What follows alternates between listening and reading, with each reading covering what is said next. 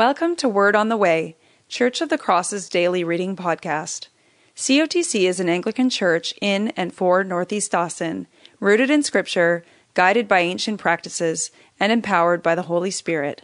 The next few minutes will feature a reading of Scripture appointed for today, a short reflection on it from a member of our community, and prayer informed by the passage. Our hope is that in these moments you will encounter Jesus, the living Word.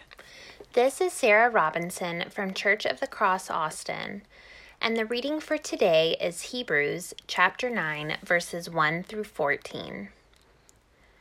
Now the first covenant had regulations for worship, and also an earthly sanctuary. A tabernacle was set up. In its first room were the lampstand and the table with its consecrated bread. This was called the holy place.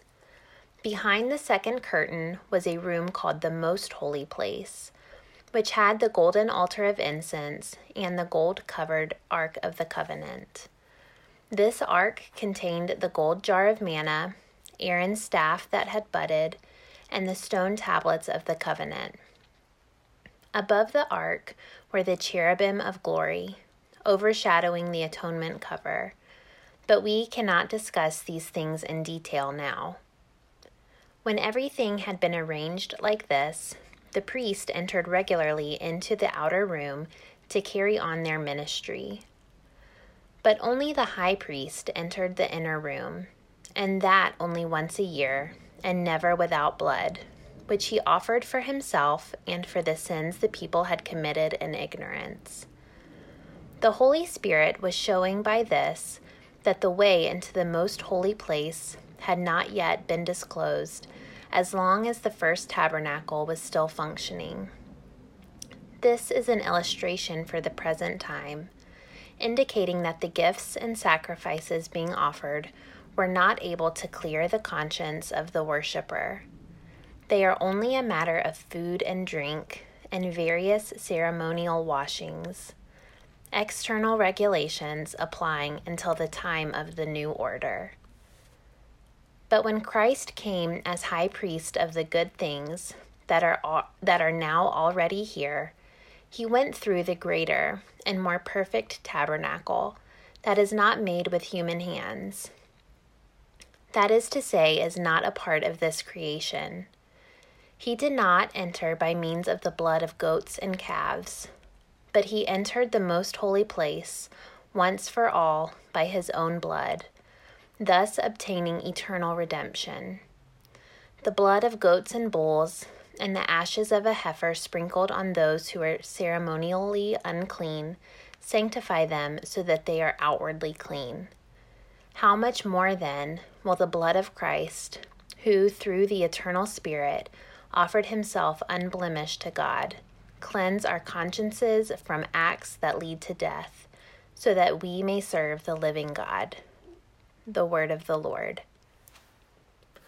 The author of Hebrews opens this chapter by reminding the reader of the setup of the tabernacle and the regulations for worship. The author tells of the inner room of the tabernacle, or the most holy place, the room where God's presence dwelled, and where only the high priest could enter once a year with sacrifices for himself and the people.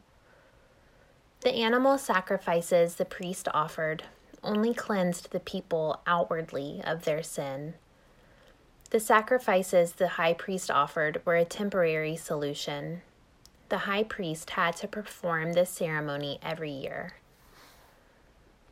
In verses eleven through fourteen, the author shifts from talking of the first covenant to talking about Jesus.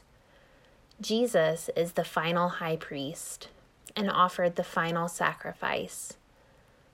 Jesus' sacrifice is able to do what no other offering could do. Jesus' perfect sacrifice cleanses us not just externally, but also internally in our souls, and is offered once for all. Not only that, which, let's be real, is pretty incredible, but through Jesus, we can now enter the most holy place ourselves, or be directly in God's presence. Through Jesus, we are able to have real fellowship with God that transforms our dead works into works of service for God.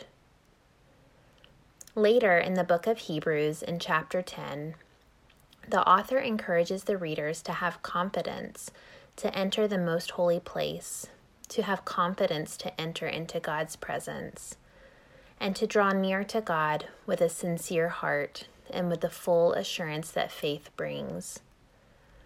Today, may you confidently enter into God's presence, knowing that you are His beloved and that He desires to be in fellowship with you.